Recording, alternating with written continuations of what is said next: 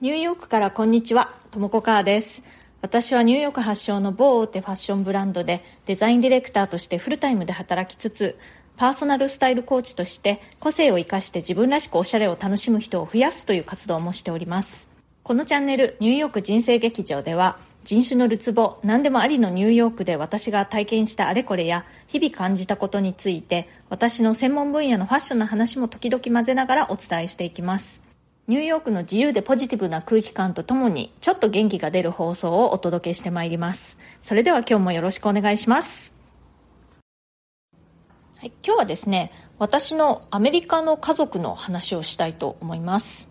私は日本で生まれ育ってで大人になってから単身ニューヨークに引っ越してきたんですね。最初に来たのは、まあ、留学という形で来たんですけれどもその後そのままニューヨークで就職してで、まあ、転職も何回かしてで何年か経って、まあ、あのアメリカ人の夫と結婚してという感じで気がついたらね20年以上経過していたというわけです。もう245年という感じになります。私の両親や兄弟はですねずっと日本にいるのでアメリカにいる私の家族というとそのまあ義理家族というかですね夫の側の親族ということになります。でねそもそもその家族って日本語で言う時ってなんとなくその同居しているメンバー同居しているその家族というふうに思いますよね。だからまあ例えば夫婦2人だったり夫婦プラス子供2人とか夫婦プラス子供2人プラスおじいちゃんおばあちゃんとかそんな感じに同居している家族のメンバーを家族って呼んでいるように思うんですけれどもアメリカでねファミリーって言った時にちょっとそれとはニュアンスが違うんですよ。英語でねファミリーっていう時ってその同居している家族のメンバーっていう感じのその小さい単位での家族ではなくてもっとねニュアンス的に言うと親族に近い感じなんですね。だからあのいとことかねおじさんとかそういう関係の人でも同居していなくてもファミリーなんですよね。だから例えば遠くに住んでいるいとこなんかのことでも He's my family って言ったりします。彼は僕の家族っていうかまあファミリーだだからまあ、英語でファミリーっていう時は親族っていう日本語のニュアンスに近いかなと私は思っています。でねその話を元に戻しますと私のアメリカの家族、まあ、夫の側の家族私からすると義家族というかね、まあ、夫の、両親兄弟いとこ親戚みたいな感じの人たちなんですけれどもあのちなみにその私の夫の家系というのはまああのいわゆるヨーロッパ系アメリカ人スコットランド、イギリス、ドイツなんかの血が入っている感じの家族なんですけれども、そこにね、いきなりアジア人である私が突然あの参加したという感じになるわけです。で親族の間に今までアジア人というのはいなくてですね、だからまあ、あの、異質な存在ではあったわけなんですけれども、それでも最初に会った時から、みんながね、とても温かく受け入れてくれて、で、We are family みたいな感じでね、あの、もう、私たちはね、みんな家族だよっていう感じで受け入れてくれて、本当にね、あの、ありがたいことだなって思っています。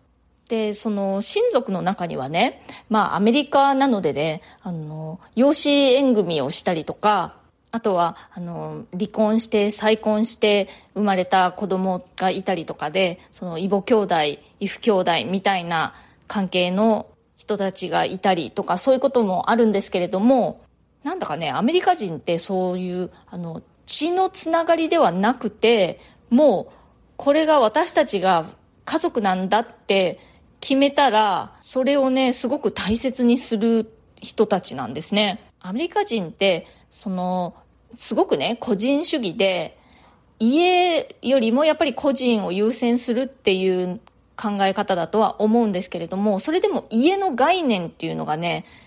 ちゃんとあるんですよね。その結びつきっていうのは血縁とは関係なく本当にその自分たちでこの人は家族の一員だって決めたらもうそこは揺るがないっていう感じなんですよね非常に家族をある意味大切にするし個人主義なんだけれども家族のためにとかね、家族だからっていう風にしてこう、特別扱いしたりとか、そういうことはよくあります。で、そんな感じで私ももう結婚した時から、もうあなたはうちのファミリーの一員だよという感じで温かく受け入れてもらったんですけれども、実はね、逆に私の方が、いや、そんなファミリーって言われても私だけアジア人だしっていう感じでね、なんとなく、まあそんなこと言ったって本心ではどう思ってるんだかぐらいにちょっと思ってたんですね。で、そういう気持ちを、まあ、夫にはね、あの、打ち明けていたんですけれども、ファミリーって言ってくれてはいるけれどね、私だけアジア人だし、とか、そんな感じでね。まあ、で、最初はそんな感じだったんですけれども、もう今ではね、結婚してもう何年だ ?19 年 ?18 年、19年ぐらい経つので、私も本当に家族として感じられるようになりました。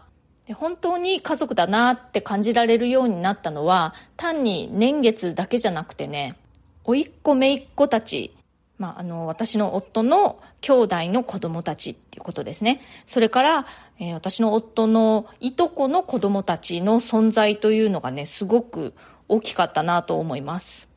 で、その子供たちね、あの、近所には住んでないんですよ。ちょっと別の州に住んでるので、そんなにしょっちゅうしょっちゅうは会えないんですけれども、まあ、それでも年に何回かは会うっていう感じの間柄で、で、その子たちがね、本当に私のことを普通にね、そのおばさんとして認識してくれて、懐いてくれて、女の子なんかはね、あの私のその仕事、ファッションの仕事に興味を持って、自分もね、デザイナーになりたいなんて言ったりね、まあ結局ならなかったんですけれども、本当に普通に親戚のおばさんとして接してくれたっていうことがね、すごく嬉しかったし、その家族の一員なんだという感じがすごくしました。やっぱりね、大人は社交辞令というかね、その建前で家族のように接するとか、そういうことだってできるじゃないですか。でも小さい子供ってそういうところであんまりこう上手に嘘がつけないというかね、何なんだこの人と思えば懐かないだろうし、こんなアジア人でなんか見た目の違う人おばさんじゃないって思うかもしれないじゃないですか。でも本当にそういうことが一切なくて、ものすごく、あの、素直にまっすぐに私のことを、おばさん、アントモコとして受け入れてくれたっていうのがね、すごく、あの、私にとっては大きな出来事でした。このアント誰々っていう呼び方もね、すごくその、アメリカでは、まあ、特にね、そのアメリカの北東部のエリアでは、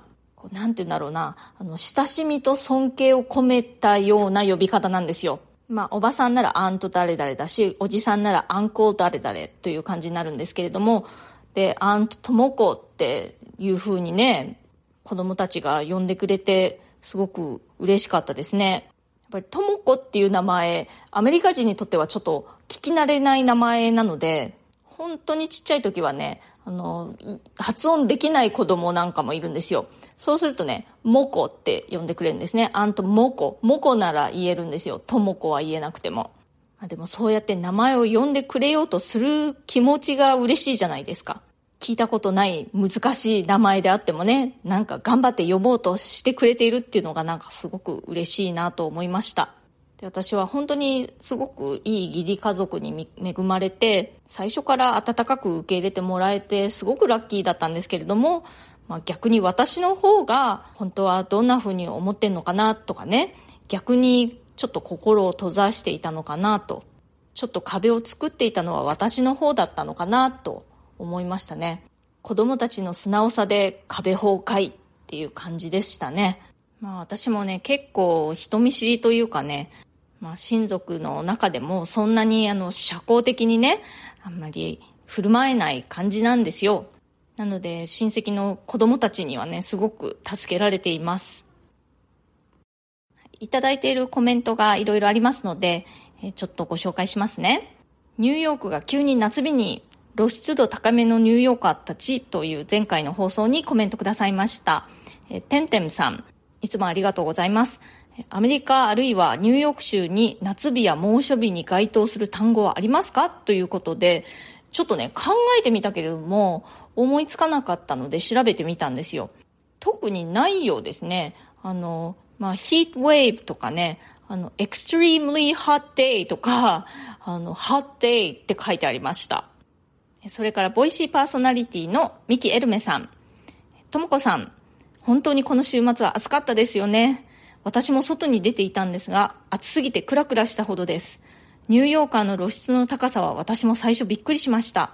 これからのニューヨークの蒸し暑さに負けずにお互い過ごしていきましょう。ということで、ミキエルメさんありがとうございます。そう、もう本当に暑かったですけれども、今日はですね、あの、また爽やかな5月の天気に戻っていい感じです。まあね、本当に暑い時はまた来るのは分かってるんですけれどもね。ちょっと5月は早すぎましたね。それからリネンさん。ともこさん、おはようございます。週末暑かったですね。わかります。ニューヨークの極強冷房問題。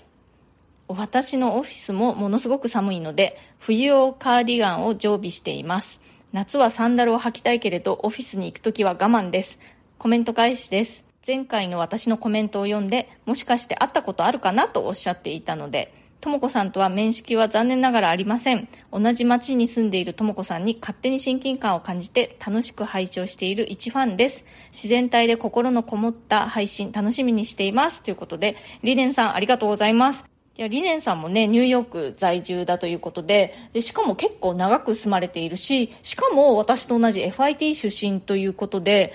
もしかしてリアルで知ってる方かしら？なんて思ったんですけれどもね、違ったようですね。でも、きっとどこかですれ違ってますよね。日経スーパーとかね。リネンさん、これからもよろしくお願いします。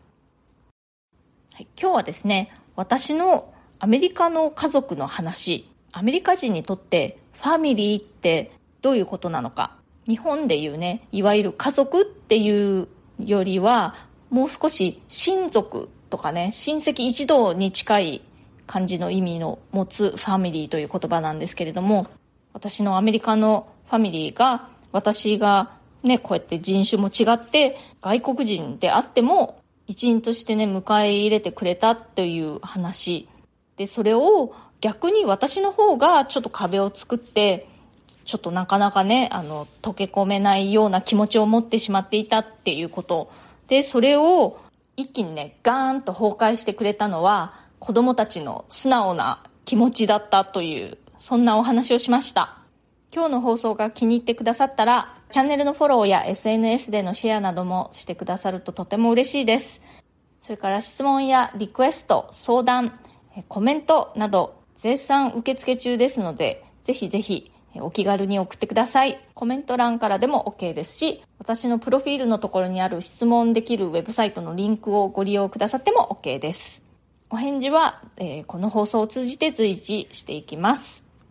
今日も最後まで聞いてくださってありがとうございました。それではまた次回、ともこかーでした。